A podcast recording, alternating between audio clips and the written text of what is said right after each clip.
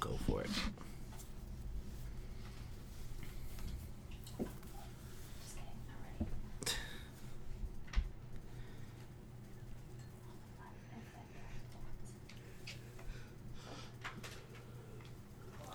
Oh.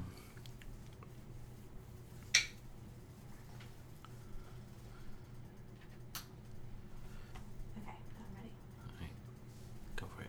This week we are dissecting 2000's Cut, directed by Kimble Rendall. But first, our pop culture check-in. For new listeners, our pop culture check in is a chance for you to get to know what we've been watching, reading, and consuming outside of our movie this week, as well as life updates. Uh, last week, we kind of teased you. I forgot to talk about Texas Frightmare. Uh, so I'll just kind of kick off with that. So Texas Frightmare is one of the biggest horror conventions in the U.S. Um, it's in Dallas, and they hold it at the um, it's like the airport's con- like hotel room uh, or hotel. They use the whole entire downstairs of the like lobby to to host the event. Uh, and it was the first weekend of May this year.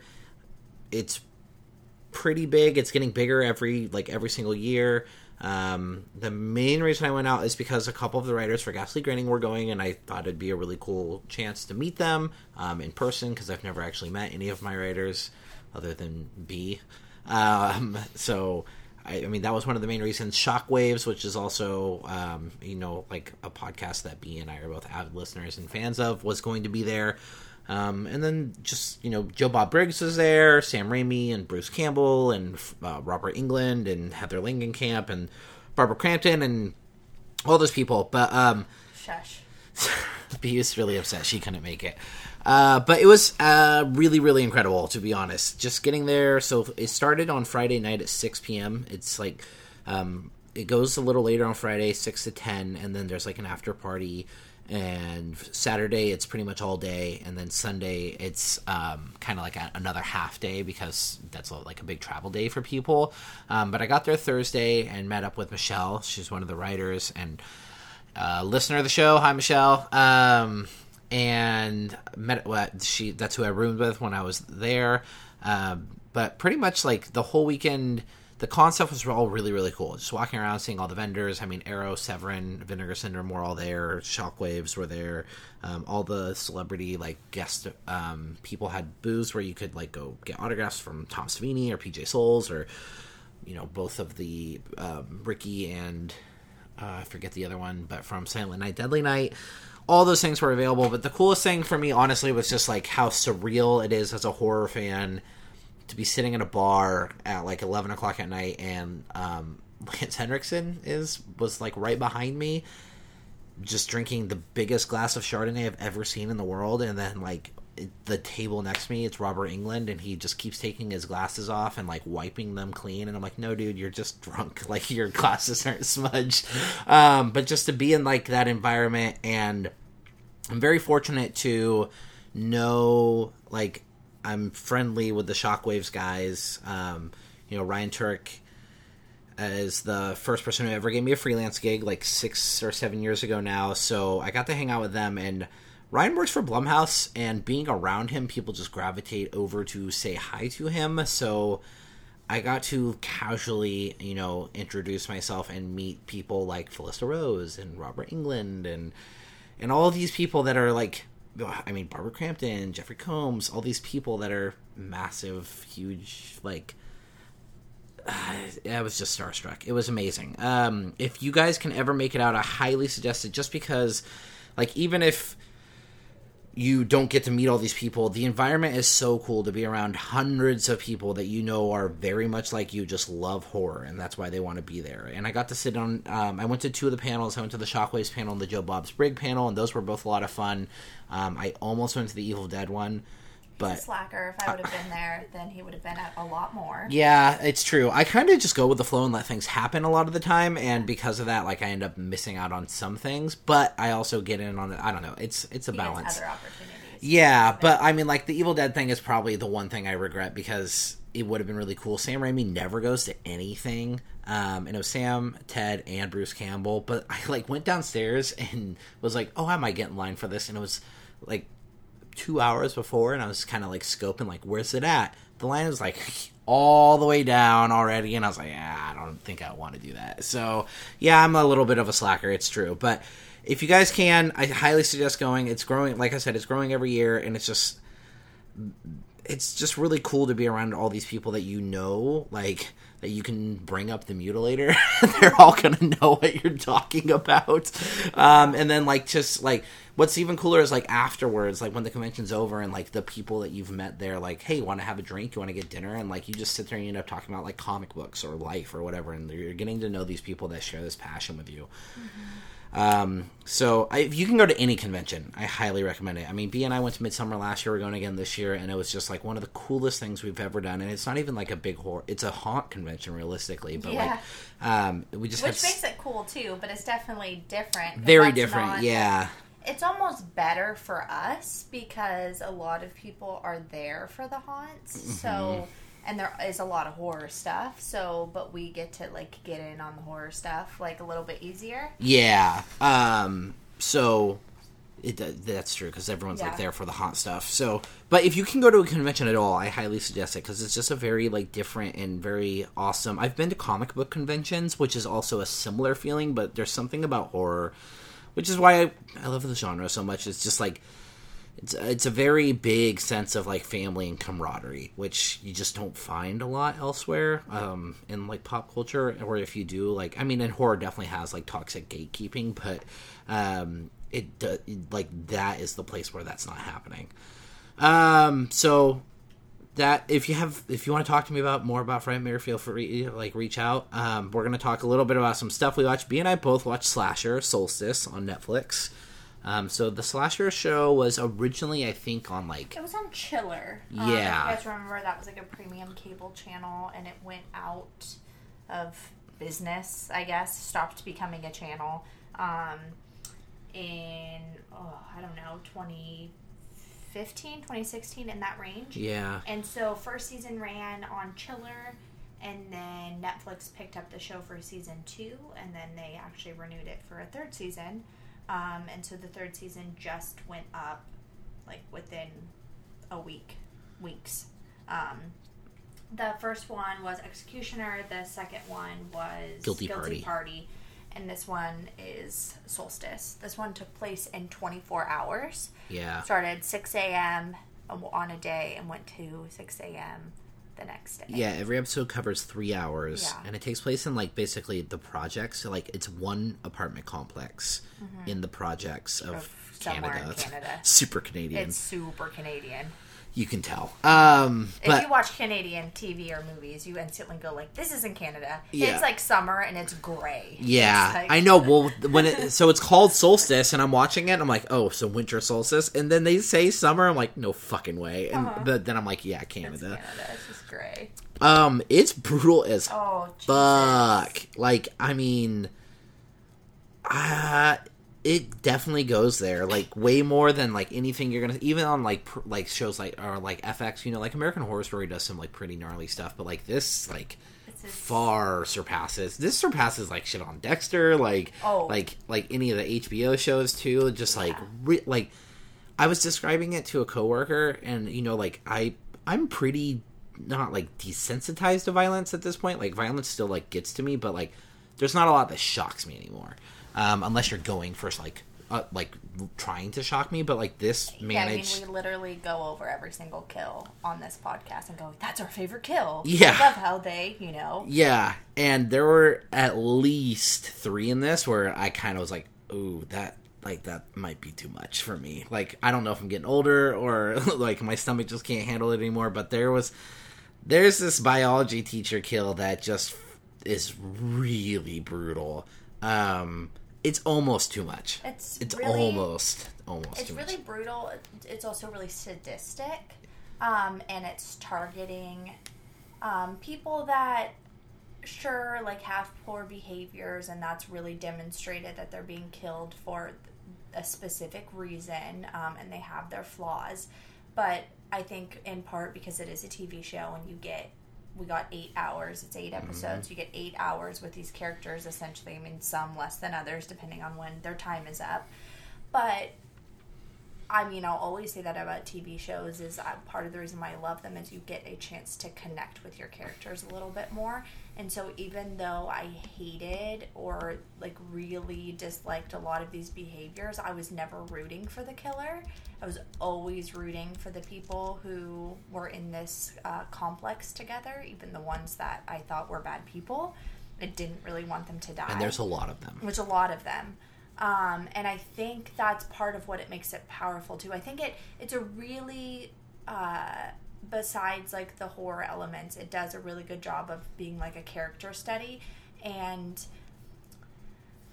you it's it's very in, inclusive in the fact that it tries to have like representation of a wide range of people, which you could say is like trying hard, but I think um, it's good. And it actually reminds me of the the new seasons of Degrassi a lot, where you have like because I know this is really popular in Canada. There's a lot of refugees there um, from Syria and Afghanistan. So there's a family that's refugees from Syria. There is a There's a lesbian couple there's that a have lesbian two children. couple with two children. Um, there's there's an asexual, which I thought was very progressive. Character. There's you a don't see that. pansexual character. There's a bisexual character. Yeah, there's um, there's a lot. They cover all of the sexual orientations pretty much. Um, there's like a white supremacist. Mm-hmm. Um, there's like pretty much like the spectrum of people, which. And but it didn't feel forced. No, it didn't. And It- like it, never felt like they were doing that to be like, look at us, like we've got an you know pansexual character. It just felt like, yeah, this is an apart a low income and apartment complex, and this is commonly like this is a wide range of people who might actually live here, yeah. And so I like that about it too. Yeah, it's it's highly political. Um, Yes. so if that's like a trigger for you, don't watch this. Yeah. Um, because it it like leans into it pretty heavy. Mm-hmm. Um, but it uses it to guide the story, and there's a lot of like redemption arcs, and the characters are. So what I did like is I think most of the characters are super unlikable, but the more time you get with them, the more you forgive them for their flaws or understand Right. them at least. It's they're they feel human. yeah they feel fleshed out. And so when you start like like i mean when you start you're like everyone is a fucking terrible human being except like our main character uh like the girl that it kind of follows. And then at the more that you're shown you're like okay like okay okay. And like you kind of like again you don't forgive them for their actions but you understand where they're coming from at least. Um, and then s- certain characters are also given that chance to like redeem themselves um, I think it falters at the end. We, we were just talking about it. Like it trips up a little at the end. They reveal the killer like a little too early, Mm-hmm. which kind of kills the mystery because the mystery is a big part, like a central mode And it's motif a of good it. one. I it mean, is it's good. not- yeah, like they do the flashbacks well. obvious, yeah. Um, it's not obvious at all. Like I definitely had me guessing. And I mean, as seasoned slasher watchers, usually if we allow ourselves to, we can call it pretty early. Yeah, I think if you're like really trying to pick it apart, you can call it by like episode six. Um, but they, they do a pretty good job with like some red herrings in there, um, and just the cast is huge. Um, so like especially when you start, it could be like anyone, Yeah. um, because it's a very the kill count is fucking off the charts. Because I'm telling you right now, like almost everyone, like it's it's insane. Um, but I would definitely recommend it, uh, I would especially if you're like a big if you're a slasher fan. Yeah, Um, uh, it- yeah. I think it would actually almost be interesting to do like an episode on it. Yep, I was Um, thinking about that too. So actually. maybe Yeah. we might do that so we can like get into spoilers and some and and whatnot about that. So if you guys watch it and would be interested in that, um, you know, maybe we'll do a bonus episode where we you know go over the season and um, kind of go over those insane kills. Yeah, Um, because they're really. I mean, they're brutal, but they're cool. Like, there's some really good practical effects in this. Mm-hmm. Yeah. So yeah, definitely recommend it. I know some people. I really liked the first season, Executioner. It's Mm-hmm. a little goofy, and that's what I liked about it. Felt like an aughts. Yeah. Um, it definitely felt like an aught slasher. I remember when I Um, watched it, I was like, "Is this old?" right. Especially like because one of the guys is from, um, what show was he in? Harper's Island. Yeah, Yeah. he's from okay. Harper's Island. Yeah. Um, and so yeah, it kind of had like a Harper's a Canadian Harper's Island feel to it. Although I think Harper's Island was Canadian. Anyhow, Probably, yeah, yeah. probably. At least it was filmed in Canada. I don't know if production was Canadian. Um, so I really liked it. It it was like not amazing, but I had fun with it. Yeah. the second one, you could tell they took it way more seriously, and I only got a couple episodes in, and I was like, oh, okay. Yeah, I've heard mixed. I haven't watched the second one either, but I'm with B. I like the first one a lot. I, I agree, it's goofy and it feels like an early aughts, but I liked it. Um, and this one definitely, like, you can tell, like, because Netflix has it now, they're like, dude, just go for it. Yeah, like literally do whatever. Yeah. Um, the second one is set up with like a sort of cold prey setting. It's um, kids who were camp counselors and they meet up like 10 years later for a reunion. Um, at, but in the winter because it's turned into like a winter resort. Maybe that's why I don't like it. It needs to be in the summer. Summer, yeah, give me all those summer Yeah, resorts. and so now, uh, and I remember like I watched a couple episodes of The Kills being like insane and notched up from the first season. So I'll probably go back and try and watch it. But Netflix has it, slasher. Yeah, all Um, three seasons are on there. Um, I also so I treated myself to a double feature yesterday. Uh, I missed going to the movies, and I finally just bit the bullet and bought like the Cinemark Club card that they offer because there's a Cinemark like literally two minutes away from my house. And I went. A Cinemark? It is a Cinemark, yeah. Is that what Century is? It's Century. I don't know. They call it a Cinem- Cinemark. I don't know. That's what the car is called. Century. Century 14. You're right. It's a Century. Yeah. Um, I don't know Like, if Cinemark is. a Cinemark. Cen- Century, whatever. I bought their little club card thing that makes us a ticket for nine bucks or whatever. So I bought that and I went and saw John Wick three and Brightburn. So John Wick three is amazing. If you haven't seen it yet, like uh, definitely watch first two because uh, they're pretty integral to the plot of John Wick three because they all realistically take place in like a week span. You can watch them back to back to back, and it like they do take place within days of each Is other. a conclusion? I know a fourth one got greenlit. It's not a conclusion. Okay. No, it very much like it ends on like w- setting up for the fourth one, but it's fantastic. Um, Keanu Reeves is just so not a good actor, but Yes, weirdly, but weirdly just so likable. So I didn't feel like getting attacked, but on Twitter this week, somebody put um, like, "Okay, let's not even lie. Keanu Reeves um, is a bad actor," and then somebody retweeted it and, and was like, "Oh, this person's looking to get looking to get killed tonight or something." Yeah. And I was like, I wanted to respond and be like, "Well, they ain't wrong though," and I was like, "Nah, I, I don't feel like getting the hate for it." Keanu's not a good actor, like, but something about I think he's very charismatic and he's super likable, and it like as a real person, and it bleeds through John into his performances. because it doesn't rely on him talking. Yeah, I mean, Um, honestly. and his action is awesome. Yeah, and I think he's a skilled, Yeah, I mean he Um, he launched the Matrix, you know. yeah, so martial. Isn't he like a martial artist? yeah, he like he gets super into it. Yeah. So when he was learning, like when he did the Matrix, he learned how to Yeah. do martial arts, and when he did John Wick, he went through numerous like gun training courses. Um, So- so he's very well versed in them. Um, but it's just as fun as the other ones. I mean, you get all your like key characters. Laurence Fishburne is back. Ian McShane is back. Um, Halle Berry's introduced in this one, and she's she's like I don't normally like Halle Berry, but she's super good in it. Um, it's just bru- and it's brutal. Um, you know, like what do they call it?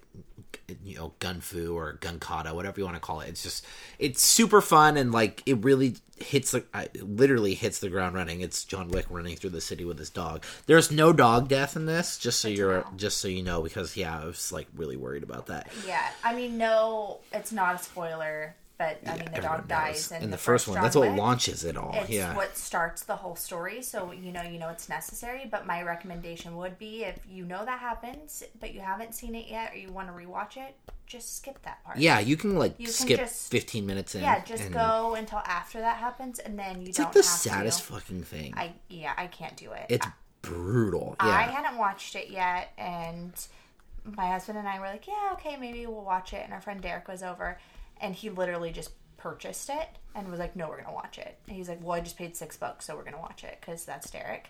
And we're like, "Well, okay." And then the fucking dog dies, and I get up and I'm like, "I'm not doing this." He's like, "No, no, no, he had to die." I'm like, "What?" And he's like, It's so sad. wait. Oh, it kills me. Yeah. I, I hate even thinking about it. It makes my heart hurt. It Thank really God hurts. that dog is not actually dead. Um, then I saw Brightburn. So Brightburn is being. Uh, it's the director is David Yarovesky. Um, you'll see James Gunn name slathered all over it because he produced it. Um, but it's not directed by him. It's his. Fr- it, but he is friends with James Gunn. He worked on um, like the Guardians movies and Belko Experiment. Um, oh, Belko was so good. Yeah, Belko was really good. Very underrated. Mm-hmm. That and Mayhem both are underrated. Um it's basically evil Superman. Like everyone can tell from the trailer that's what it is. That's 100% what the movie is. Like it Good. play it's to a T like The story arc of it's almost too much. Mm. Because like if you know the beats of Superman's story, you're like I already know where this is going because I already know what Superman's story is, so you just flip it and you got Yeah. this. And it's it's almost like like connect the dots like yep, yep, yep. And I think what's weird because is it based on something? no, it's. I mean, they came up with an idea, just like they were like, "What if Superman were evil?" Which is, you know, like I'm. There have been numerous comics written about this, but no one's ever made a movie about it. So good Yeah. on them to actually like have the initiative. Um, I mean, and very easy connection to make. I mean, Yeah. alien just shows up at your house. Who's to say he's good? and it's doing well. It's, I mean, six million dollar budget. It's already at eighteen mil. I know it'll probably you know finish like in the twenties. Um, so I'm trying to see if it was rated R or not. Um, I feel like it was, but maybe not. It had to be. If it was R, I don't. Yeah. Okay, so it was rated R. Um, Elizabeth Banks is great. She's the best part of the movie, She's easily. Yeah, she's the emotional anchor. She carries the movie on her back. Who's the husband? Um, Roy from The Office. Um, Interesting. yeah, he's good though. He is good. The kid is okay. He's great at playing like sociopath, um, like emotionless, like ragdoll. But like he is, it makes it really hard to get into the movie because it's it is mostly about him. Like I mean, it is about Elizabeth Banks' journey also, but like it's just I don't know. There was something about the kid that like was off putting. And what's weird is it's rated R and like it when it leans into like the bonkers like him being violent with the superpowers it like when it goes there it's really cool and like shocking because we are used to seeing superpowers on screen but not in this manner. And so when it happens it, you're like oh fuck. But like it doesn't happen as often as it could. Like they Doesn't take advantage of it. they pull yeah they they weirdly pull some punches and like i don't know why because i could see if it had like a pg-13 rating. Um but i don't really understand like why they pull the punches that they do. And then also um and this is just a personal like opinion of mine it's like a super fatalistic ending which i'm not the biggest fan of. So um but it's still like it's a great idea and there are certain scenes in the movie that make it worth seeing just for those scenes. Um, and what's really cool like i was thinking it while i was sitting there watching it it is a straight horror movie. Like this isn't like a superhero movie with like horror like things in it. It's a straight horror movie. Like there are numerous like i mean it has jump scares and stuff like they set there's this I scene mean, the trailer makes it feel like a horror movie. yeah, there's a scene where Elizabeth Banks is like going out into this farm at night, and it's really creepy. Like her going out into the farm and like hearing this like weird noise, and it's like uh, like I'm sitting there going like, oh, this is a very like atmospheric horror movie. Um, so I always encourage you guys to go like see movies like this, anyways, because we need to support independent cinema. Um, and like so movies Oh, like this keep getting by made. Gunn's Brothers. Two of them. Oh, yep. That has makes a sense. bunch. They're Brian and. Mark, not Yeah. Sean. So not Sh- the other ones. Sean's the other. Sean's the actor. The other ones are writers. Interesting. Um, yeah, but definitely. Oh, they wrote "Bring It On" again. Interesting. Uh, definitely worth seeing. I would highly recommend checking it out. Like maybe not full price discount day. That's what I did. Um, because again, I think it's a really really cool idea, but it doesn't quite like. It's almost like they were like, okay, here's the idea. What do we do with it? And then they're like, eh, here we go. It's like when Stephen King has a book that I don't super like. Like a lot of Stephen King's books, I like it three quarters of the way through, and I'm like, this is great. And then he's like, he doesn't know how to end it, and I'm like, oh, that's not great. Revival. I'm looking at you. Yeah, that's a that's an ending. That's an ending. Yep. It's an ending. Yeah, critics' consensus, although Brightburn doesn't fully deliver on the pitch black promise of its setup, it's still enough to offer a diverting subversion of the superhero genre. Mm-hmm. Which seems like pretty in line. The poster's hella creepy. Yeah. It's good. Yeah. Good, Good, good. His costume design's cool. Um, I watched all of the Final Destinations. Oh yeah, If you follow me on Twitter, you will see um, my adventures in maternity leave have. It's weird. I'm really busy all day, but not at the same time. Like taking care of a baby means I can't. I only have like really an hour of time where I'm not physically taking care of him. But when I am taking care of him, I can like watch a movie or like listen to uh, music or an audiobook, but I can't do anything that requires my hands. So it's kind of this like weird thing, which has been nice because I've caught up on a lot of stuff, like a lot of stuff. Um, and by caught up, I mean I decided to rewatch Final Destinations, which I've seen all of those already numerous times. Um, hey, they were on Netflix. What? Yep. I, oh, I so I got the flu. Oh, yeah. Um, and that was a real bummer on my life. Um, and because I got the flu, it meant I watched Scream. Because what else do you watch when you have the flu? And because I watched Scream, I felt like I needed to watch something else. And I realized I actually hadn't seen the first Final Destination in a really long time like probably 10 years. Um, I'd seen the sequels numerous times. Um, I think we watched three a lot. yeah, I watched three a lot. I've definitely seen two a bunch. Um, I've seen four. Actually, I think I've only seen four once, and then I've seen five a few times. So I was like, all right, they're all on Netflix. I'm gonna power through them, um, and so I did. And here is my consensus. Uh, for whatever reason, oh, I did a. I was could not figure it out. So because I'm really nerdy, I made like a spreadsheet um, to try and figure out the reasoning behind this. So the first one is great. I mean, it's so good. It's well acted. It's got a great cast of like up and coming actors at the time, or p- actors that were already kind of there. Sean William Um, Scott, uh, Devin Sawa, Ali Ali Larter, um, Kerr Smith. Yeah. Lots of like teens that were on their way or there. I mean, this is post Varsity Blues and Dawson's Creek and American, American Pie. Pie, So yeah. like all these guys were definitely like known at least. What is your spreadsheet here? Is it how you were trying to figure out why the second Yeah. one? Yeah. So okay, then I watched the second one, and I had always in my head like thought I liked the second one better. And Than the first one? Than the first Oh, one. I never thought that. I don't know. Like I said, it's been a really long time since I'd seen the first one. And holy moly.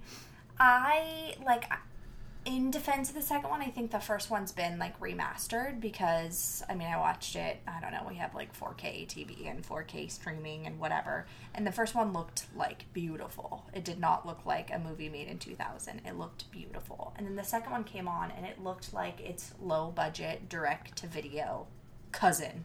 And I was like, what the heck?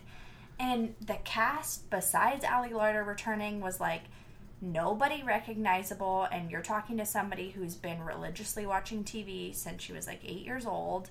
And I, like, one character, I was like, yeah, maybe I've seen them on a TV show a couple times. It's so, besides that opening scene with the car, and of course the logs is Which like is like the most iconic thing to come out of Final Destination. Is The log- entire The series. entire series. Yeah. Is the logs. how many memes do you guys see on the truck. Instagram about that? And it's true. Oh, If it's you're super driving on the true, yeah. freeway, you see the logs or pipes or anything like that, you get in the next lane. Yeah, you're like, "Fuck that." No. 100%. Yeah. Every single person does it. I don't care who you are. Because no matter what, you're like, but what if? Yep. And you get in the other lane. What's funny though is that it's not very good. It's it gets really muddled with trying to connect itself to the first movie. Mm-hmm. all the stuff with Clear is super like just like really shoehorned in. It is. Yeah. And like trying to be and then they like really quickly it's like, well, like try and say like Alex killed himself or something because Alex survives the first one. Um, and that's Devin Sawa's character and it just it falls flat. The opening scene is great, but everything that they try and do to connect to death falls flat. I will say the only thing that I appreciate that they didn't do is in the first one, which I didn't remember, death is like actually a black shadow and it's really corny. And that disappears in the rest of the movies. Um, but you know, like when the wind will blow and you know that something is gonna happen. And the first one, it's actually like a black shadow that like sort of travels around, like Oh, I don't pers- remember yeah, that. you Oh. forget it's bad. Oh. It's kind of like a personification of death is a black shadow, and it's not good. And I had forgotten about that, and I was happy to see that they kind of got rid of that. Every Final Destination, they do a better job of like the clues of death.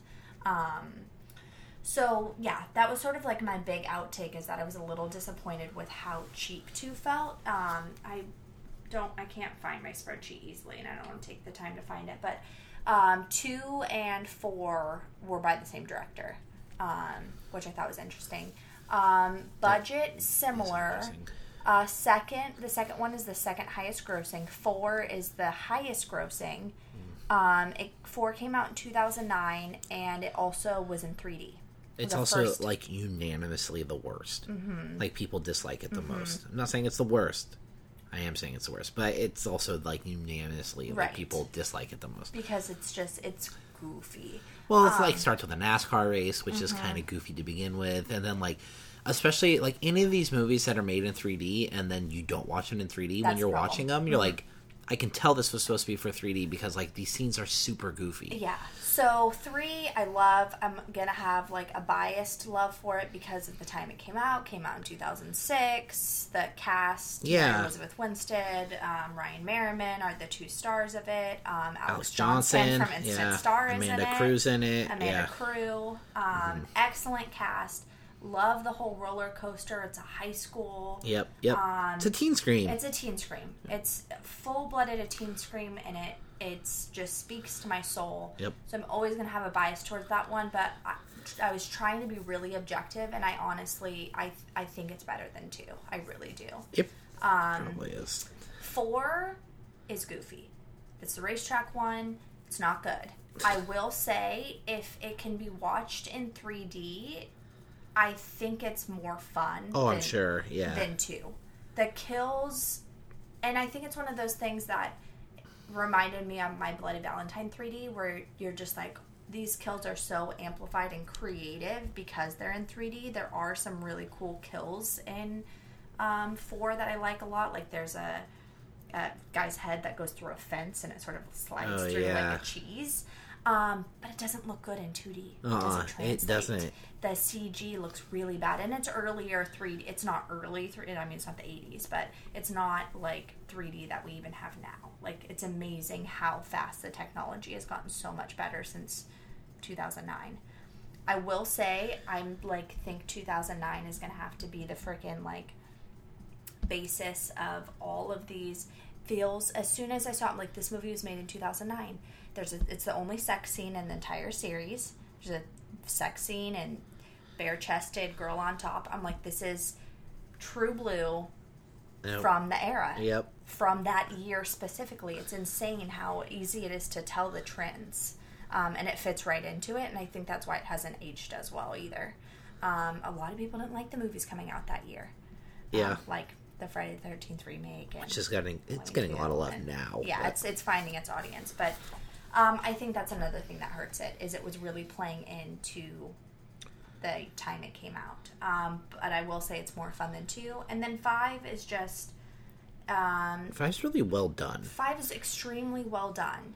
Um, it feels the most like one. Yep. Um, it, Ugh, yep. Yep. Yep. it feels the most like one. You've got a more serious cast. We've got young adults. Um, it's more grounded, and the connections Uh-huh. that it makes are very well executed and feels. There's some wonky stuff.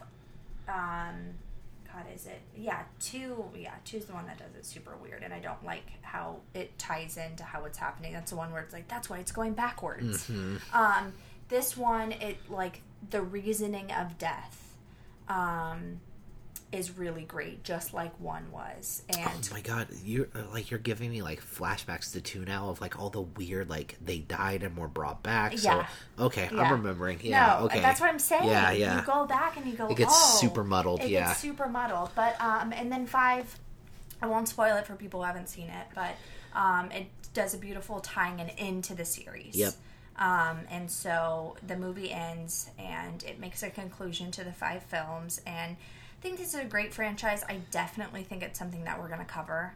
Um, I think they work as some better than others. Three in particular works great as a slasher. Yeah, we've seen a lot of arguments online, like of Final Destination being like a supernatural slasher, and we're going to lean into that because we would love to cover them. Yeah, and I mean it is. If, if death was, and you know, you kind of get with um, what's his face, the guy who plays Candyman. I'm forgetting his name right now. Tony now. Todd. Uh, Tony Todd. Yeah. Um, sort of plays uh, death's Like personified in the first one. and the fifth and the second. Yeah, he's only missing from the other two. Yeah. Yeah. Um, so he's in them. and He kind of plays like Death's bidding, um, and gives like Mm-hmm. Yeah. the characters a little bit clues, and will be like, "No, it's not me. I'm just doing what the like the natural order." So he's kind of Death, or he's kind of doing Death's bidding. Um, but you know, if you personify the supernatural entity of Death, I mean, he's coming after him.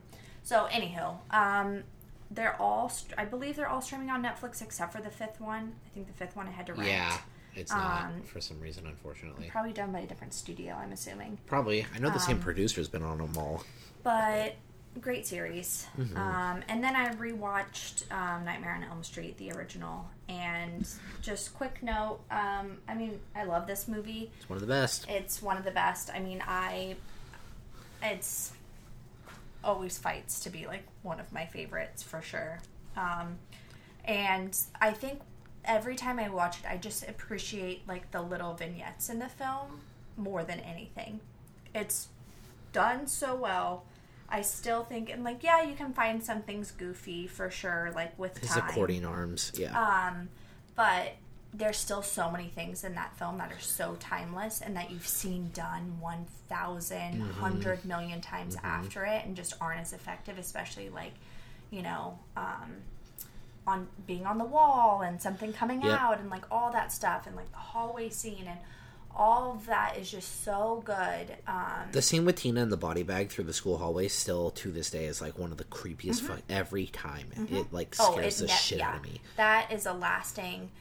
So that's the thing. It's like, w- even though it's a movie that's I think really well acted, I think Heather Langenkamp is like the best final girl. Oh yeah, Um, yeah, yeah, yeah. She's Her and Sid would have to duke her it and. Sid, yeah, for sure. She's such a fighter. Um, she's so smart. She's instantly like, okay, this is a problem, um, and I'm gonna find a solution. And she does. She's not letting anything happened to her. Um, and Heather's just great. She's Mm-hmm. so good. So you have this great story. You have a really creepy killer. Um, you have a great final girl but then you have so many and that's all great in a slasher but then what wes gives you are these like incredible eerie creepy moments that just last like tina in the hallway and tina's kill to begin with and um, Well, johnny that- depp's kill Oh, going, Johnny Depp's going yeah. through the bed and Well, just that in that bathtub scene too. the bathtub scene like, like, nothing like things. really happened. I mean, it does, but like, like, like when his The hand pops up, oh, it's yeah. so good. It's and so she's good. just like nodding off and like yeah if you're sitting in the bathtub so all these things that like stay with you that you wouldn't normally get in a slasher Mm-hmm. where it's because it's not about that it's not about these little creepy moments it's about the killer killing you um, i think that's what makes this film like so beautiful Yep. and so well done because it's not just about freddy stalking these kids it's about these little tiny horrific moments happening um, that are super creepy and stay with you forever Right, and like what's you know, Wes afforded himself the opportunity to do that by making Freddy the way he is, where he attacks you in your sleep. Like it gave him that oppor- like, but that was Wes. I mean, he, I mean, he came up with that. Like, he's just so smart. Yeah, I own the the series that has um, all of them except for Freddy vs. Jason and the remake. In the remake, yeah. Um, and just even on the first disc, they have like special features. And I've seen the God, I think it's like a four hour documentary, Never Sleep Again. Oh, I love that It's doc. so good. So good. And they have pieces of it um, on this. And so I was just watching one part of it, and they were sort of going movie by movie really quickly. And Wes was just talking about how um, the second one, and I just loved his comment. He's like, people, the second one didn't work because people didn't want to see Freddy in the real world. And that's what they do. They take him out and he kills them in the real world, Yeah. that's not what makes him scary. Right. And it's so true. Mm-hmm. I don't know. Yeah, that movie is seeing a lot of like resurgence now because of its like gay, um, like its queer Two? representation I like too. two. Yeah, I've always liked two. yeah, but like Wes is definitely right Yeah. about that. Oh, but yeah, but it's a different beast. And Oh, very different. Yeah. Nightmare is at its best as Nightmare and a new Nightmare because Oh, yeah. they're Wes's babies. and then Dream Warriors. I love Dream Warriors. Um, So, always great to visit Wes. I think we bring him up at least once a show. ugh, love you, miss you. every day. Uh, so we covered Cut from 2000, which was suggested to us by Robert Prudhomme um, uh, via Twitter. Right? It was Robert, I believe. Um, always love an aughts slasher. I have seen this, but I didn't realize until I was watching it. Um, but it's on Amazon Prime, so if you have Amazon, you can go watch it. Uh, the synopsis is 1985. The cast and crew of the horror flick Hot Blooded are learning firsthand what it means to be stalked by a mass killer.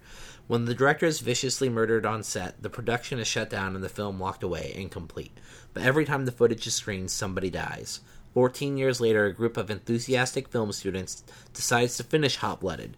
After shooting commences on the Erie film location, the students start to disappear one by one. Now they just have to finish the film before it finishes them. Oh, that's a great line. That's the tagline. oh, that's a great tagline. Yeah. so good. Yeah, that's super One good. of my favorites. Uh, yeah, so came out March 2nd, um, 2000 in Australia. It's super Australian. Mm-hmm. Like Molly Ringwald stands out as like pretty much the only American in the movie. Yeah, if you don't pay, like, if I would, like, not super pay attention, the words just sounded like gibberish to me. I'd be like, wait, what they just say? Like, I really have to. That, that's anybody, even with, like, an different American accent, that's not as beautifully Californian as ours. yeah. um, which I know to other people, like we definitely say some things that are weird. Um, but even people with accents like from other parts, like we have a friend from Wisconsin, and sometimes they'll say words if I'm not paying attention to them. Like, what the hell did you just say? What was that word again? Yeah. Um, our friend Aaron is Australian, and so uh, I just kept thinking of him while watching this movie. The budget is unknown? Question mark. Um, but it made five hundred thousand dollars in Australia. So, however, I don't know how that translates. It definitely did not get a theatrical release in the states, and if it did, it was very, very, very limited. Yeah, I see. I was like looking. I know. Yeah, it was filmed in South uh, South Australia. Um, it did open in France and Hong Kong at number two at the box office. Wow. Yeah. Um, so I'm not sure. I mean, it probably opened here in the states, maybe. I mean, don't March. know. If it opened in March, that's why. That's like dead. That's when they dump movies. So Yeah. it's when horror movies do very well. The first Australian theatrical feature film of actress Molly Ringwald. Oh wow! What Yeah. trivia? It was not received well, No. um, and I can understand why. This is definitely. It is not a good movie in the sense of like when you are breaking films down as a film, but as like, is it a fun movie? Especially if you're a slasher fan, like absolutely. Um, it's very meta. It gets. It's very like it reminds you know that's part of the reason why B watch Nightmares because there are vibes of Nightmare. vibes. Um, if you've seen the movie The Final Girls with um, what's her name, Tessa Farmiga, um, and Malin Akerman, uh, it's reminded me And a Nina lot Dobrev. of that. And Nina Dobrev and Adam Devine. That's a cast is great too. Um, that guy from Silicon Valley, Chloe whose real name I can't ever remember. Um, yeah. But if you if you've seen The Final Girls, it reminded me a lot of that too. that. Um, so if I, it, it definitely like does a good job, I think, of being meta. Um, I definitely think so. like it like it's fun it definitely in hard yeah hardcore like nightmare for sure Yeah. i mean the killer partially like- looks like freddy Yeah, he does. And then, like, kind of some um, Scream 3 yes meta-ness too. Mm-hmm. The whole film within a film, stalking the cast kind of stuff. yeah Just missing the haunting aspect, which is more the nightmare stuff. um this cover is very like does australia get things later than us this feels like a like a mid 90s cover more than a aughts cover Yeah, i guess so this is the cover from our Amazon. Um, so if you go to Amazon Prime, this is the cover. The cover that you see, I think, was probably the theatrical cover. Is looks more in line with like the 2000s a little bit. Um, it actually has um, our final girl um, and director. What's her name? Kirby or Raffi. Raffi. Yeah. Yeah. Um, with the killer spear, um, sort of like cutting through, um, which is interesting. It's not good. But this one is, whew, yeah, it's got a film strip on it, which I like. I like that motif, and you can see like the faces of the main actors within it, and and the killer within the film strip. But then you have this like super photoshopped. Oh, like, it's so bad. It looks like a knife, his blade of his spears. Um, but it looks like a knife, which is frustrating because he doesn't use a knife. He actually has a weapon he uses the yeah, movie. and it's not serrated, so it is the weapon because you can see it at the bottom. Yeah, it has a they, little, for some reason part. they serrated it, which it's not serrated at all. It's very thin, and then they chose, and it's like blue and red, which is common, and oh, it's just straight out of Photoshop, like Photoshop like 2000, really. Um, they like 3D embossed the title of the movie cut, and so it's like looks three dimensional, and then they splatter blood on it. Um, I do not know what they're doing with the typography of their names in the corner.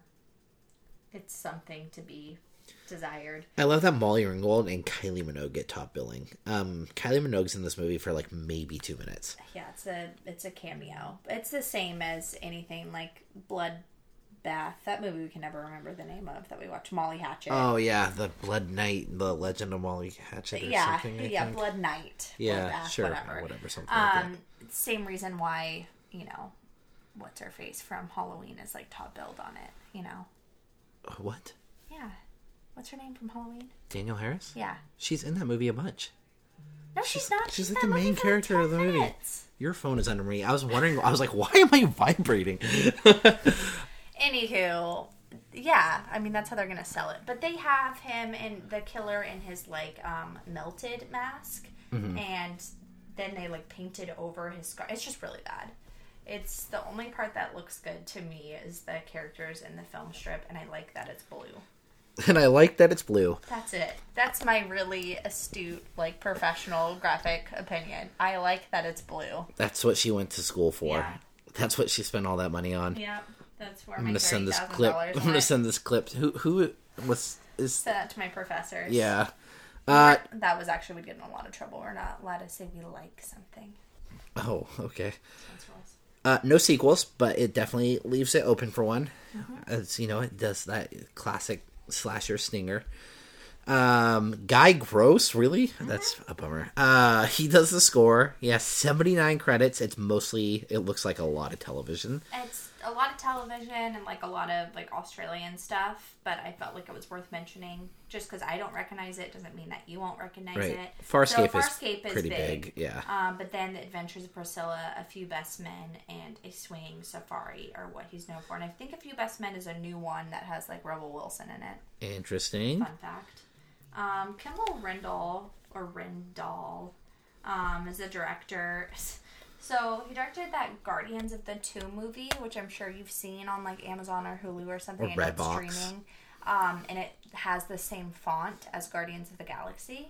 Um, but I don't think even the storyline has anything to do with it. I think it's like a Tomb Raider type thing. Yeah, it's starring uh, Kellen Lutz from Twilight fame Uh-huh. and uh, Kelsey Grammer of Yeah. Frasier fame. Um, and then Bait in 2012. Um, The movie was semi big. Uh, definitely Australian too. Yeah, and then uh, assistant director on some a lo- quite a few projects. Um, some big ones: Ghost Rider, um, iRobot, Matrix Reloaded, and a couple other Matrix like things. Um, so you know, definitely nothing huge, but he's you know. I mean, Matrix is huge. Into business. As assistant director, though. Yeah, Ghost Rider's bad. That's a bad movie. If you disagree with me, you can find me on Twitter and we will talk about it. Uh, Dave Warner wrote it, 13 credits. He wrote Restraint in 2008, starring Teresa Palmer, which I know that's why you put this on here, B, because Teresa Palmer's in it well, yeah. and you like her. Um, I mean, and she's like a notable Australian actress, right. so- Um, she's like the blonde, right? Yeah, she's from Warm Bodies fame, Yes. and she's in that new show, which is of something. I think The- she is she in that one. Booksmart movie? Is that her? No, that's Olivia Wilde. Um, wait, which one? that new show um, Matthew Goode and her, which is something. It's a Shudder TV Oh, show. Well, um, yeah, yeah, Discovery of D- Witches. yeah, Discovery Witches. Yeah, yeah. Okay. Um, Dave Warner's also a musician um, in a band called From the Suburbs. And I guess this is B's trivia, but uh, they have a special brand of pub rock, and Bob Dylan once declared Warner to be his favorite Australian songwriter. I thought that was a really fun fact. That is cool. I like that. So I enjoy that. more like famous for his music apparently than his writing. But yeah, Bob Dylan is a fan. Art director. And I put this because I always look at the art Because they did. Ghost Ship. Yeah, no, that's cool. And but um, I always look at art director um, mainly because I would love to work for the art department of a on a film one day. That's like lofty goals. Um, because anything that you see in a movie that has type on it was done by a graphic designer, um, and that includes like menus or buildings or anything like that that doesn't already exist. The art department works on it. Um, and the art director is the one who like facilitates that and like finds the sets and all that stuff. But this guy's like the big big deal. He's the art director for Mad Max Fury Road, Aquaman, Thor Ragnarok, And Ghost Ship. So I thought There's an cool. outlier here. Yeah. I guess he was still finding his sea legs on Ghost Ship. Ah, that was good. Um, Molly Ringwald uh, is uh, Vanessa Turnbill slash Chloe. Uh, Everybody knows who Molly is. Molly Ringwald's very famous. Um, Jessica Napier as Raffy. That's the name. R A F F Y, like taffy with an R. Carruthers. She has Isn't Raffi the name of like a famous like kids musician? Raffy. Yeah, but it's R A F F I. Yeah, Raffi. I have no idea. Yeah, You're the sure. one with a kid, so um, no, I don't know that because I have a kid. He's like two days old. is it Riff Raff? Yeah, baby beluga. You Oh, know? Raffi. never knew that. Um, I know Riff Raff, Oh, who I don't think is a child's artist. I don't think Riff Raff exists anymore. Yo, he definitely does. He comes to Ace of Spades like every year with either like Mickey Avalon or Dirt Nasty or someone awful. He's the one that Alien was based off, right? Yeah. Yeah. Okay. Um, she is big in Australia too. She was in McLeod's Daughters, which I know was a big show there. Um, so she has a lot of credits. She's like, other than um, Kylie Minogue, she's probably the most famous person. Well, she's definitely the most famous person. Nobody else really has any credits. I looked. Um, the only other one that I saw that's super notable is Cathy Adamek, who plays Julie, as Prue in The Babadook. Uh, and then also this guy who plays Rick, his name's Steph Curry, which is fantastic. Yes. Well, his name's Stephen Curry, but Steph Curry, especially we're in the Bay Area, well, Bay Area ish. Um, so there's tons of Golden State Warriors fans, so you hear Steph Curry a lot, so that's pretty funny. But he played, um, I have seen Hounds of Love in 2016. Yes. That movie is brutal. That's why I put that on there. Um, yeah, Kylie Minogue as Hillary Jacobs. She's like the director of the movie that it's all based around. Hot Blooded. Is that what it's called? Hot Blooded. Yeah. Yeah. And Kylie Minogue is like international So- superstar, biggest. Yeah, if you guys don't know this, Kylie Minogue is like fucking Madonna and Britney Spears put together in Uh-huh, Australia. She's, huge. not even in Australia, like really Like, everywhere, everywhere but, America, yeah. She's big here. I mean, I worked at a record store forever, and she definitely sold a. And she definitely has like a couple singles here that went big. but sh- she's like Shakira. Shakira is like ginormous everywhere in the world, and she's like pretty big here. And then Kylie Minogue is like freaking ginormous everywhere, and like most people know who she is here. But yeah, she's like international, huge pop Yeah, star, massive. pop dance. Um, she's also gorgeous, yeah, she's very pretty. and she's one of those like pop stars like Madonna and Britney, who's like has a reputation for being like a gay icon. Yes. Um, this cast is huge. It's a very big cast. So, um, but those were the notables. Yeah. It's definitely a teen scream. Um, I mean, we're they're like film students, so they're like late teens, early twenties. Yeah. Uh, and it's very meta. Which is this one of the first like meta films we've really tackled? I think so. I don't think we've had a lot of meta yet. Uh, Brad is our killer, but he kind of gets retitled as the Scar Man, Yeah. which isn't super better, but Yeah, I don't really know. I wish he I was the Brad really- Man. Because the killer exists, so the part that gets hard about our killer in this is that he exists within Hot Blooded, and that's why his masks look like that and everything. But we don't know what his arc is in Hot Blooded. Um, Yeah. We don't know why he exists as a killer in that movie. All we know that he, the actor who played Scarman in Hot Blooded, is our killer in this movie. Yeah. Oh man, that's kind of hard. I Yeah. think, so I we don't think really about- know. The only thing we know is that Brad was an actor. Kylie Minogue, our director, said he was terrible, fired him, humiliated him on set, and he decided to take on, show her that he really could be terrifying, put on the mask, and killed her. Yeah, cut her tongue out. Yeah. Um, she can't talk back to him anymore. So, and then, you know, he gets killed, and. Yeah, Molly Ringwald's character kills him, and Yes, she's like the lead not- actress in Hot Blooded. But not her character, her in real life. Yeah, her. him. Yes. Yes, Not her movie character, Yes. not her hot blooded character, but her, cut character. Yes. So Vanessa kills him. Oh my goodness. Okay, so I mean, spoiler. We'll jump right to like the reveal. Basically, so Brad is dead, but he they find out that by filming the by making the movie and by like having the film reels exist and like showing them, he is our Scar Man is Brad, but he's brought back. He's the collective like consciousness of their creativity, and by making the movie, they are willing him to life to kill people um, which isn't revealed until like the last 15 minutes of the movie. You kind of get a vibe that that's what's happening because we all see Brad die, but also it's a slasher movie, so you never know. Um, but that it does go from like pretty pure slasher to hardcore supernatural slasher in the last 15 minutes. Um, and that's why we're explaining all the weird meta contextual stuff because you know Brad acted in Hot Blooded, but then comes back as a killer in our movie Cut. And it's more like his motive in these killings for cut is really the fact that this film is cursed Mm-hmm. and he's comes back to really kill off anybody who dares finish off the film. So that's his motive. Um, he exists within the film, um, within the film reels, and he exists to make sure that it doesn't get finished. Yeah. It's pretty cool. Like I like I really like the idea of a lost film. I think so lost films are real, by the way, and it's a super fascinating subject and it happens less and less, especially now that we exist in a digital age.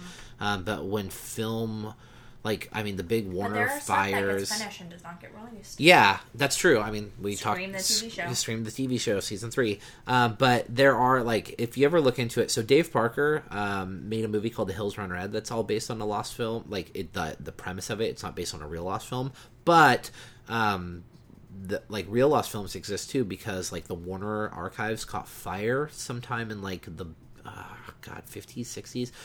Tons of movies were lost, and like because they only had one print, and also film is super flammable. Um, there's a and one of the coolest things you can ever read up on if you want to be a re- like super big film nerd. Um, there's a movie called London After Midnight that Lon Chaney made, and there's very famous images of him in like the makeup and everything for it. It doesn't exist. Like people, like there's rumors, like it will pop up online every once in a while that exists, um, but like no one's ever been able to find a, a print of it. Um, but I like, I really like that the idea of this is like it's a lost film, like they're trying to finish it. Um, and like this idea that like you know pretty much only this print exists but like whenever someone sees it like whenever they show it someone dies. It's cool. It mixes like the kind of like curse mythology of like the you know the egyptian curse or like james dean's car with like lost films. It's neat. Um his weapon is a is a pair of pruning shears which is cool because we don't really see that a lot in movies. I think I've seen like a few pruning shear or like you know gardening shear kills, but never as like the central weapon. Um, and he uses them pretty creatively throughout the film. Um, basically, so you know, B kind of like explained how the movie starts is he's fired on set and then uh, kills the director, so the whole production is shut down. Um, and like you know, again, spoilers right out the gate. We can just go. Raffi, we find is you'll come to find out is the director's daughter, um, and she's like that's why she's like hell bent on finishing this movie is because her mom kind of got slandered as like being a bad director, um, and so she really wants to like finish what her mom started, and she's like she is also Raffi is like a very up and coming director, like very um, gets a lot of appraisal and like the the the circuit. I know it was funny because she's like in film school or whatever, um, and she's like wanting to work on this project, and her professor was being so like um, encouraging and complimentary, and was just being like, "You're so talented, you're more than this," blah blah blah. And I don't know if it's just like PTSD from my own like art like school experience, but I was like, "What? No, that's not real." Anybody who went to film school, I know Brennan, you went to film school. Like, somebody tell me if any of your professors like ever were complimentary to you because that I just feel like is not something that happens in like that field. It's all like, yeah, you know that they like think you're good or like see potential, but they're never gonna actually tell you that. You know, I just thought it was not very realistic. Um, I do enjoy. So they basically like get the green light to make the finish hot blooded, and so they bring back Molly Ringwald's um, character to finish, but now she's going to play like the mother of the character she played in the Yeah. original hot blooded. But I like when her agent's trying to sell her on it, and he actually like he brings up Scream. He's like, "Oh, look at like Courteney Cox. yeah, look at Courteney Cox and like I don't think they say do they say Scream." They might, they they might, might allude to it, but she's like, Ugh, she was already a millionaire. Yeah. Um, there's like a couple little like kind of fun film references in this one. Yeah, I liked that. And then I think they made something, some reference to something like Dancing with the Stars or whatever. I don't think Dancing with the Stars existed then, but it was like some kind of like, well, you can either go do this movie or you're going to do this sort Oh, of like. it's a golf tournament. yeah, it's a celebrity yeah, golf tournament. Like, yeah, this is what like has-beens do. And I do wonder like how she felt about playing, like talking about being meta because, I mean, she had to be in that position herself to be doing like a Australian low budget slasher film. yep. Um, and so like I wonder how that hits with her. I, she might I always get curious about that. Like she might just be like, I don't fucking care like what you say about my career. Like this is a paycheck and I get to act. You know? Maybe she doesn't care.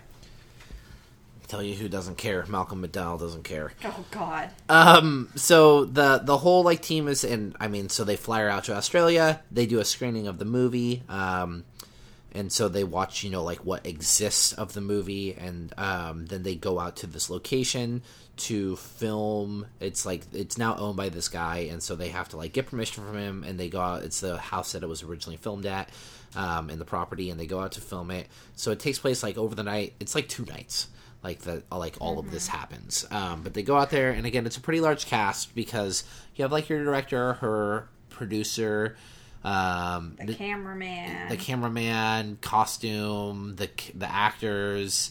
Um, I don't know, They, all they like there's like legit like a boom operator, Yeah. an electrician. They do all get introduced. Mm. There's like a funny little scene when they arrive at the hotel, and it's like one of them's like, "So what's going on with like so and so?" And they break down all the characters' relationships. They're like, "Oh no, you know like."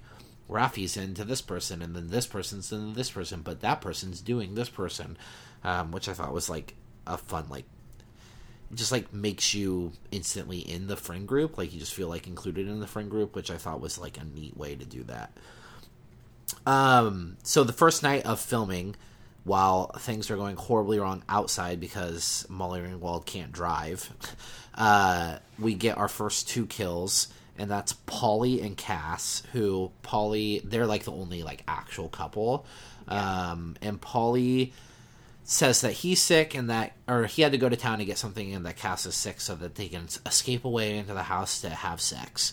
Um, and they're about to have sex on the kitchen table when uh, the Scar Man appears. Um, and the whole movie, pretty much, they all think it's Bobby. Like anytime he shows up, because He's the one playing. he's the one playing the Scarman in the Hot Blooded like fin like remake, not remake, but like finishing of Hot Blooded.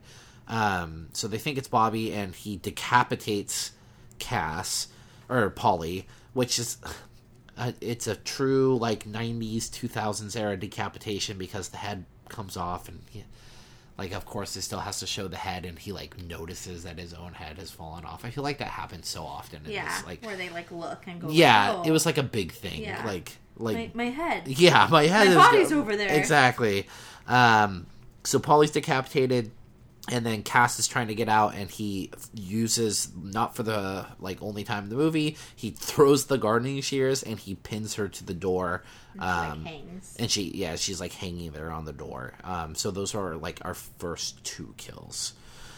Um, by this point, the cops are made aware that the projectionist was killed um, from when they screened the movie. Which the whole thing is like this movie is cursed. Every time it's shown, someone dies, and they thought they were like, "Well, we did it. Like we got away with no one dying." So when the cops come and tell them the projectionist was killed, it kind of gets in like Raffi's head because she's like, "I don't know what's going on now," um, because she doesn't want to buy into this whole like curse thing, but also it's really fucking weird. Um, so yeah, the cops have come and, sh- and told them the, projectionist is dead, and then Raffi's worried too because Polly and Cass are gone.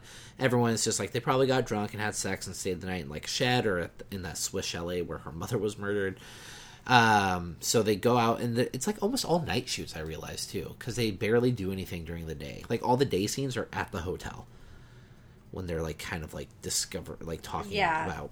Well, Oh. yeah, because the whole because they're just filming the climax. That's it. The whole Oh movie's right, done except for the climax. Okay. Also, and so they're waiting for night to happen so they can finish it. Did her film teacher and Molly Ringwald have like a thing?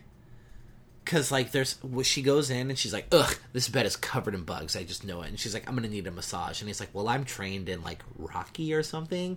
oh, you mean Lossman? Yeah. Yeah, that's not her film teacher. He was the boom operator on the original Hot Blooded. Oh, okay. So they knew each other then. well, I think they hook up because there's also Yeah. a scene like after. I don't know, but I, he's the most likable character. Oh, he's like yeah. I love him so much. Yeah, he's super enjoyable. Yeah. I really liked him too. Um, because like he he like mentions how he was like trained in Right, in like masseuse. some weird style of Yeah. massage and then that so there's that weird like random sex scene with Raffi and Dominic like and it's not it's not even like it's not like your gratuitous like TNA No. scene. They literally like, Like, show the them he comes in and like flirts with her. They don't even kiss and then the next time we see them they're under the covers. So I was like oh okay. Yeah. but after that scene it shows Lossman in the room with Molly Ringwald and he's buttoning his shirt up and I was like are they hooking up too? Like I don't even know what's happening here. Um but so it's another night scene, uh, and like you know, Raffi has already explained to Hess, th- that's the producer who is also a lesbian and in love with and Rocky. in love with Raffi, who also kisses her. Uh-huh. And I, I mean, props to Raffi, like doesn't phase her at all. She's not like, oh, that's weird or anything. She's like, okay, well, if like we don't hear from them by the time we do this, you got to call the Yeah, cops. doesn't she say something at one point in the movie like, you know, not it's not the time for this or something like that? Yeah, I, I, feel think like so. she made like some allusion like I we've talked about this or something. It like- was a very like I wonder why, because I mean, well, why what? like why include that she's in love with Raffi? Not that she's a lesbian, because like I don't care when things like because like sometimes I see people bring it up and they're like, why did they include that she's a lesbian if they're not going to do anything with it? I'm like, because lesbians exist as people, they don't need to be like They don't need They a don't need, scene like, a and like an arc where Yeah. it's like this is gonna show my path of being a lesbian. Exactly. They can just exist. yeah, like Yeah. that's a lesbian. I'm like, Yeah. cool, and she almost is that character. But then there's that like random kiss Raffi, and I'm like, what? Why? What did they do with this? Like, it doesn't make her death more impactful. Raffi doesn't give a fuck at she all. has zero cares So about it. it's just like very odd to me. yeah, like they it's don't a really strange do choice. anything with it. It's just maybe it's just to be like, yes, she's gay.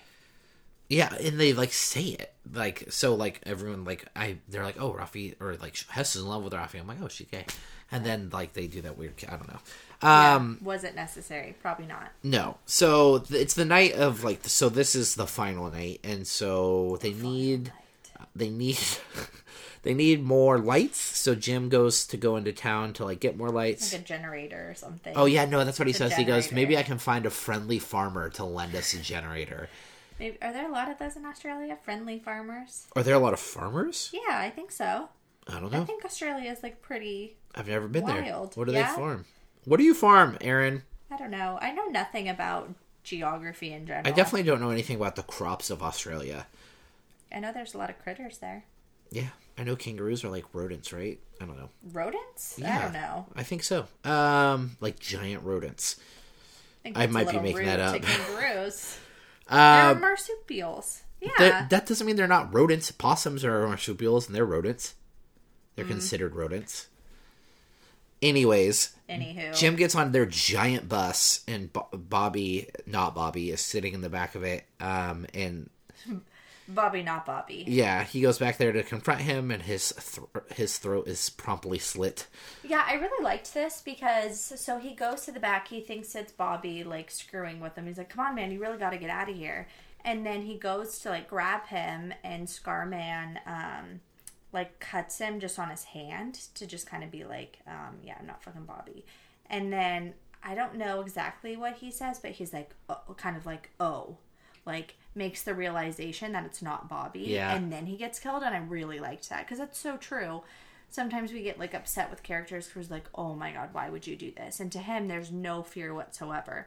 And so it kind of it made the kill more impactful that he goes and he makes the realization like seconds before he's killed. It's not just like his throat slit instantly. It's like he's made aware i'm not bobby. Yep. and then he gets killed. I really liked that. Yeah, I they, I mean, I see it sometimes, and but I always enjoy it when I see that in a slasher of them like coming to the realization of like, oh fuck, I was wrong. yeah Um, Hess is the next day. She's outside using her ancient cell phone um to try to get a hold of someone. yeah and like blood drips on her phone and it's um cass who's Yeah. been like thrown in a tree Like literally just hanging over Yeah. a branch. They had to get her out of the kitchen because I guess he didn't want to be revealed yet. Yeah, and so she starts running around. Um, she actually puts up a decent fight Yeah, against the killer. this killer. is our biggest chase for Yeah, it's not very long, but she does like run straight into him and manages to like punch him off of her. Mm-hmm. Um, but then she like kind of trips up and um, she like runs into the Swiss chalet, but it's been turned into like a shed pretty much. And there's this contraption in there where you put like a piece of wood and you hit this button, and this axe just moves itself towards the wood and splits it.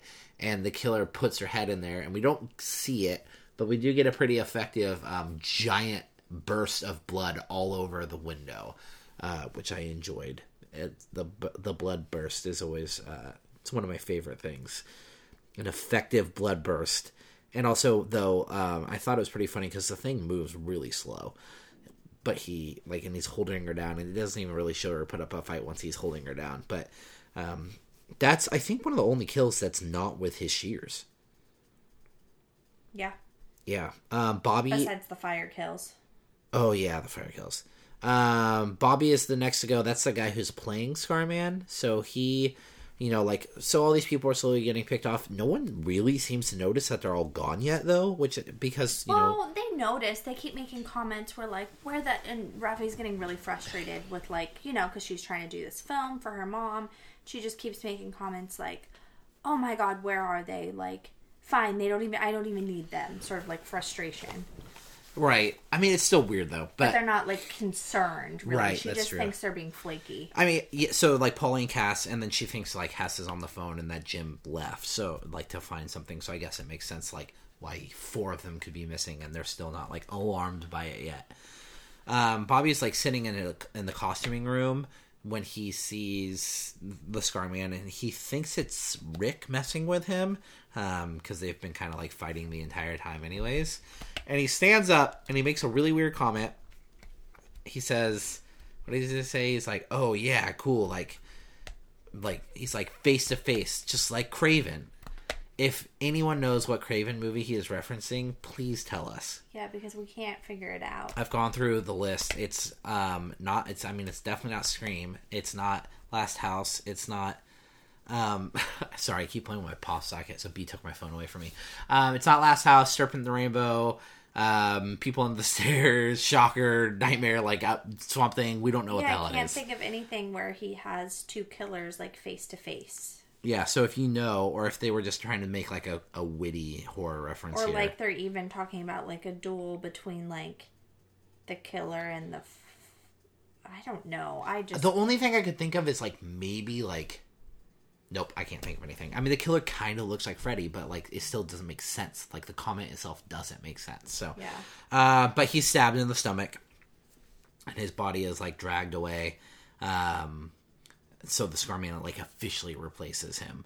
So they're filming like what's supposed Yeah, so to it ends that sort of suspense for the audience too, because there are times where it is Bobby. Mm-hmm. Um, and they but they don't overuse that, which I like. I think it's really only one time where it's a situation where they're building up suspense and it ends up just being Bobby. Yeah. Also, um, Bobby was fucking weird. Like was the really way he took his mask off every time, where Well, he's like he was- shaking his he was head. method acting. Right. Yeah. He kept getting- saying the method. Yeah, I gotta get into Like for a while, I actually was like, "Is the mask possessing him?" Oh, like I thought Oh, that for a minute because the way he was acting is really been weird. cool. I'd be down with the possessed mask. Yeah, like the movie The. Mask, but not. Or that Goosebumps movie. Oh, the haunted mask. Yeah, Yeah. just like that. Um, so they're filming what is, uh, I think, supposed to be one of the last scenes in the movie. It's like Molly Ringwald's character is walking down a hallway. The Scarman is going to kill her, and he's supposed to use prop shears. And they they gave him prop shears, and then he, they he like literally walks Just walks past everybody and picks up the, the real, real, shears. again. That, That, was weird. yeah, like they give him the prop shears, they put the real shears on the table, and they're like, "Okay, set up for the shot." And he walks by literally everyone in the entire room and puts down the prop shears and picks up the real ones. Yeah. and I was like, no one fucking noticed that he did that, but okay. Uh, so he, they're about to film the scene, but they get interrupted by this like lady blazing up the um, driveway, honking her horn To say, uh, she finally reveals like it's evil. it's first you gotta burn the reels. Yeah, you got it. She tells Mr. Lossman that they got to burn the reels. Mr. Lossman comes running in and he's like, "That's not Bobby." And so Scarman takes this opportunity to just go on a full attack. Like everyone leaves. This scene was also weird. I didn't understand. The Wha- cameraman just kept filming. He Yeah. just ignored and like didn't face him. I'm wondering, what was like, did he not read the script? And he's like, "Fuck, this is part of the movie. It's great." Like, yeah, or like I wish like he had headphones on or something. Like, did he not understand what was happening? Yeah, he just He kept just filming as there. everyone screams, runs outside Yeah. to try to get in mm, the lady's car. Who the lady also is inside. She like stays inside. She apparently what happens is she went up to get Mr. Drevitt, who lived there.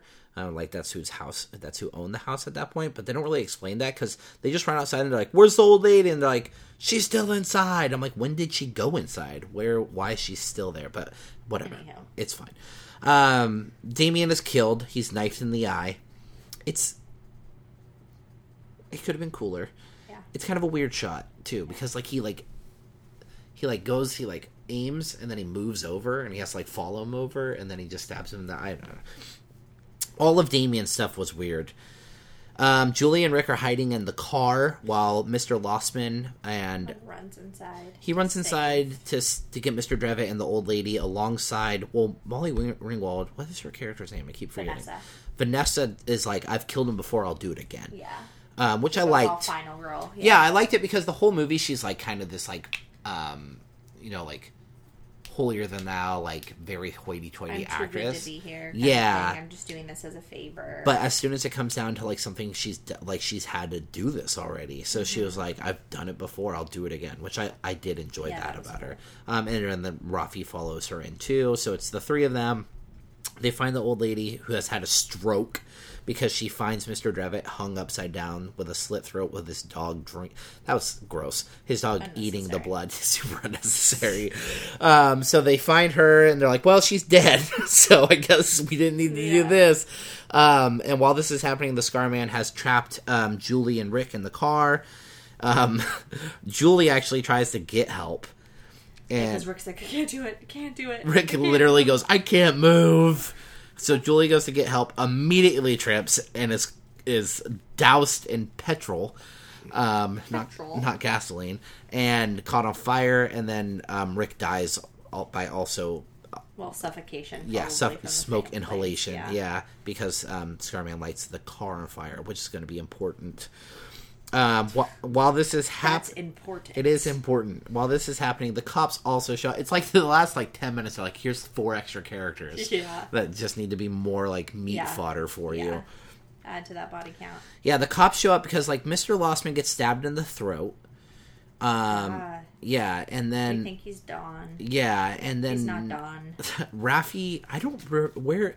Oh, Raffi. This this whole part gets a little like convoluted. It's like a lot of like running upstairs and, and- he's yeah. the killer's here and then he's there and we're Mal- Vanessa's chasing him, and then she disappears, and then Raffi's like gone, and then they appear back. So all this was like not very well planned out. It definitely just seems like they were trying to get him.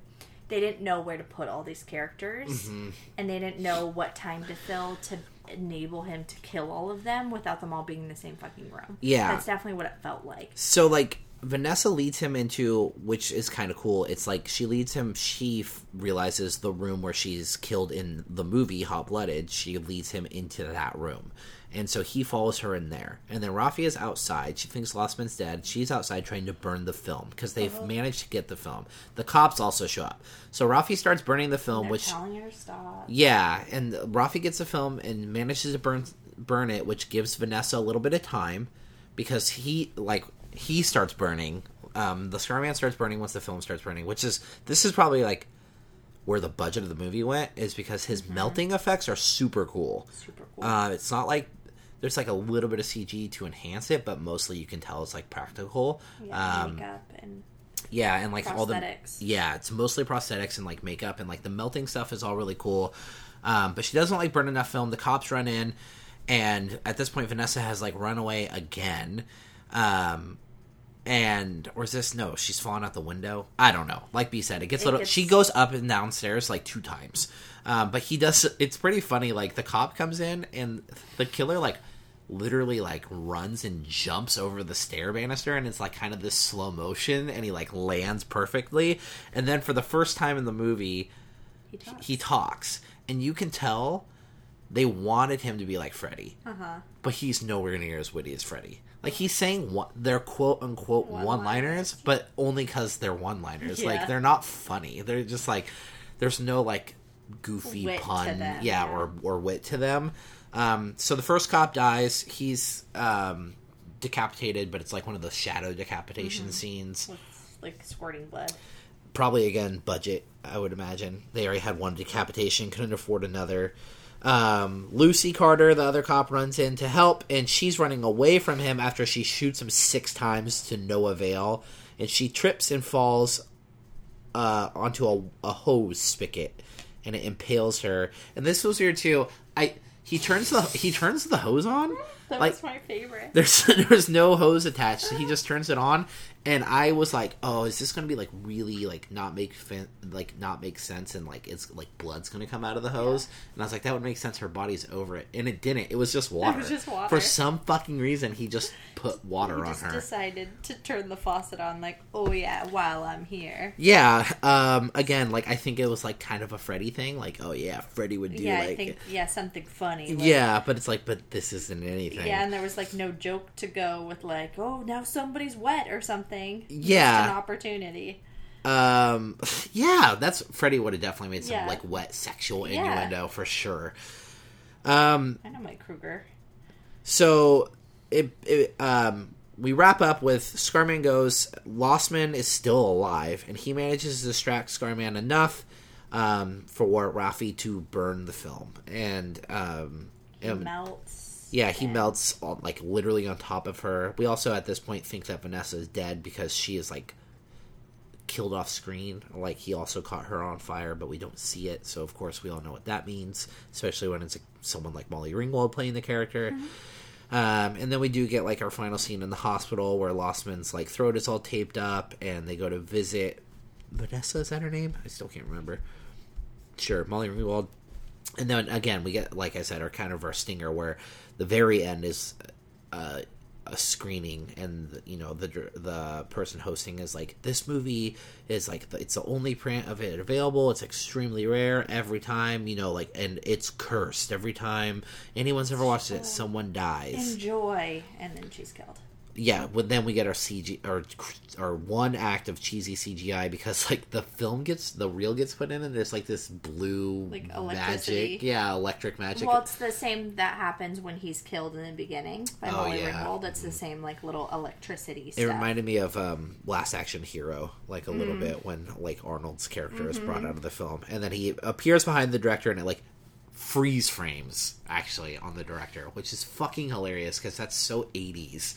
I was like, what the fuck? Did we really just get a freeze frame? Or like that's how like every episode of Are You Afraid of the Dark ended, like with like this freeze frame. I'm like, okay, cool. Um, but that's it. Yeah, that's our that's our uh, that's cut. Cut. Um, I do like B has so B does all our notes because she does all the heavy lifting on this podcast, guys. Um, and you know we have a bullet point of what we talk about, and our final boy girl. You have Vanessa, Raffi, and Lossman all listed, Yeah. which I like because there are movies where multiple people live, but I wouldn't necessarily list them as like final boy girl. But I do think I all think of them own all, that. yeah, they all had, which I I enjoyed that about that. They all sort of have their moments to kind of go up against the killer, Mm-hmm. um, and I think they all did a good job. I mean, I think it was fun, like their their energy against him, and it was never anything like super intense or serious. We never got these like it's not like we're getting these insane story arcs of these characters, but um, I think their moments of going up against Scarman are all really valuable. Yeah. Um, I agree, and like seeing, I mean, I like the whole Vanessa Lossman knew each other in the past, and like wrap and around. The and- end when they go to, like the hospital and they're kind of all like the survivors together, like it just had It's very that- scream esque, Yeah. you know. No, I mean this d- director and writer obviously heavily inspired by Wes's work in general. Yes, Um, like de- from the killer to the meta Mm-hmm. to all of it. Yeah, absolutely. Uh, so if you guys follow along, as you know, at the end of every episode, we rank the movies. Uh, keep screaming, uh, keep dash screaming dot com. No, what is it? Keep screaming. Keepscreaming.com slash the, the dash, dash list. Sorry, our website went down for a day because I forgot to change my credit card information, so I didn't have it like right in front of me. Um, this will be our oh, this is where the fun math comes in. This will be our 40th movie, so it's our 39th episode. Um, number one, reigning champion, My Bloody Valentine from 1981, followed by Black Christmas from 1974. And then number 39, April Fool's Day from 1986, with Girls Night Out right above it from 1982. We should have a show where we get to re we get to pick one to reorder. Yeah. We should do that. But it'd just be me me moving Girls Night to the bottom. to be like, no, I just can't do it. I know. Because so, every time I see April Fool's Day under it, it makes me so sad. It's so sad, but it's not a very good slash. I mean, it's a great slasher, but it's, But it's- not a good yeah. slasher um, when ranking it with the merits of a slasher. Yeah. Um, and like I said, I blacked out for Girls Night Out. Like like I said last episode, all I can remember is that there was like a guy in a bear suit, or maybe a girl. I honestly can't. I remember the shirtless guys like pouring alcohol into each other's only because mouths. Brennan. That's the reason why Brennan wanted. yes, that's the only reason I why remember it. Yes, it. exactly. Uh, we're watching. We will have Brennan as a guest um, in like two months. Yes. Um, and we are, he picked our film today. Oh, God. I'm really scared. it's called The Carpenter. I know I've heard him fucking talk about it before too. He's like, I'll bring my. Do you know what makes me more scared? Is he said, I'm going to bring my DVD. I'm like, oh, Because, dude, I bet it's a bootleg. Brennan is a notorious bootlegger too. Like he doesn't bootleg his own things, but he searches out bootleg uh, like copies of things like Jacko and uh, The Carpenter. Um. Okay, so where? Let's see. Looking at our list, it works pretty well. It does all the right things. It's just you know, it's fun. It's goofy. It's just not like super great. no. And it lacks some of the more traditional. I mean, so this one lacks more of the traditional archetypes, like it being family based. Um, having it does have our flash forward. Um, we are missing um,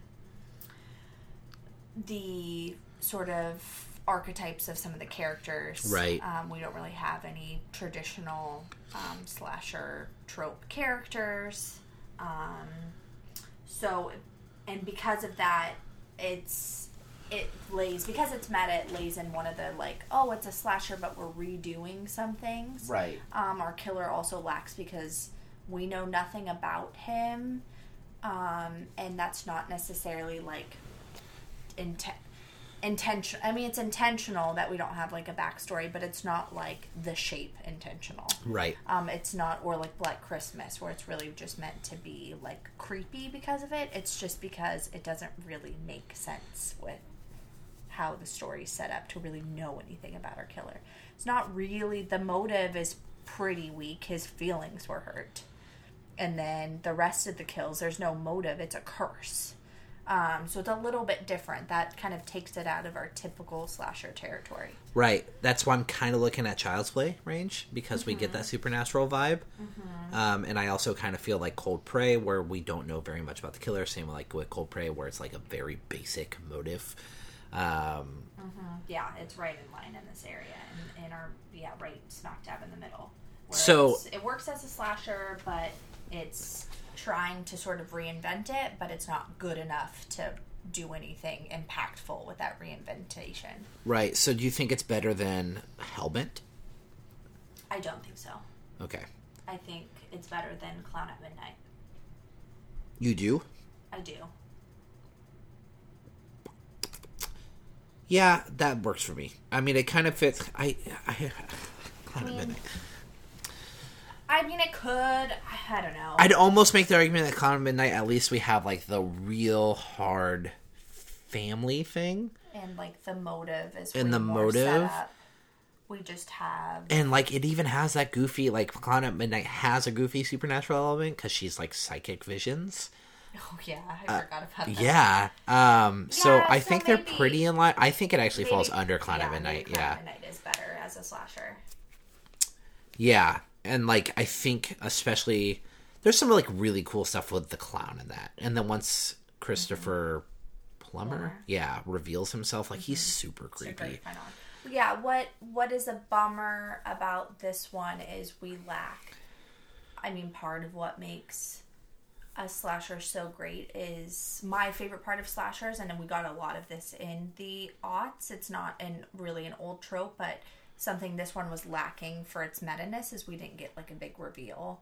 And we didn't get like urban legend. We have our crazy reveal, which is one of my favorite parts of that movie. With Right. all of the ghost faces, we have Mm-hmm. these like reveals where it's like, this is why I'm doing this. Um, and that was sort of part of this generation of slashers Yeah, um, where we do finally get a our character that talks, but then there's no value to that. It's not offering anything to his Right. storyline, his arc.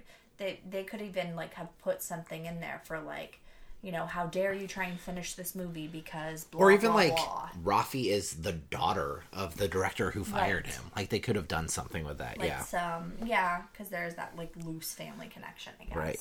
Yeah. Yeah. Uh, um. Cool. That works for me. I'm comfortable with that. So, 26. Yeah. Yeah. Cool. Cut So 2000. It is after The Clown at Midnight from 1999 and before New Year's Evil from 1981. Well, the guy from New Year's Evil just died. I, I remember seeing that on the Twitter. I think our killer. Yeah, That's a bummer. I know. Um, we didn't talk about it. We'll talk about it next episode. I was thinking about it. By the way, the, we both also watched The Perfection um, on Oh, Netflix. Well, we can talk about it really quick. You can't talk about that movie. That's true. So we watched it. We both liked it. We couldn't thought- say anything without spoiling like everything. Yeah, So watch it. It's it's worth watching. It's beautifully shot. Yes. And very it well feels acted. like it actually to me felt cinematography wise like a, a Jordan Peele film. It did. Yeah. Yes, I agree. It super did. Especially once like they it go into that room. Uh-huh. Yeah. It looked like it belonged in the Peele universe. Yep. Uh, absolutely. Um, But it, literally, you can't talk about this movie. It twists and turns multiple times, and I would hate to spoil anything. Go in as blind as you can. It has flaws. Um, if you guys would like to discuss it with spoilers, hit up either of us on Twitter. Yeah, We'd love absolutely. to discuss. Um, and we uh, are like this close to deciding between Texas and Friday for covering finally our first like real entry into a big franchise. Um, so we'll let you guys know soon because I think that might be the next movie we cover. Um, yeah, so we got a lot of stuff we're working on. We might have some merchandise for you guys soon, and again, we'll let you know if that happens. So we got that. We have like a special episode with Brendan and Aaron, who will both be here in July, which is going to be super fun and I can't even imagine how that episode's going to go um, because we're ridiculous together. And um, yeah, we're going to do a franchise, and so we're we got a fun summer planned out for everyone. Um, so we'll be back in two weeks, and until then, keep screaming.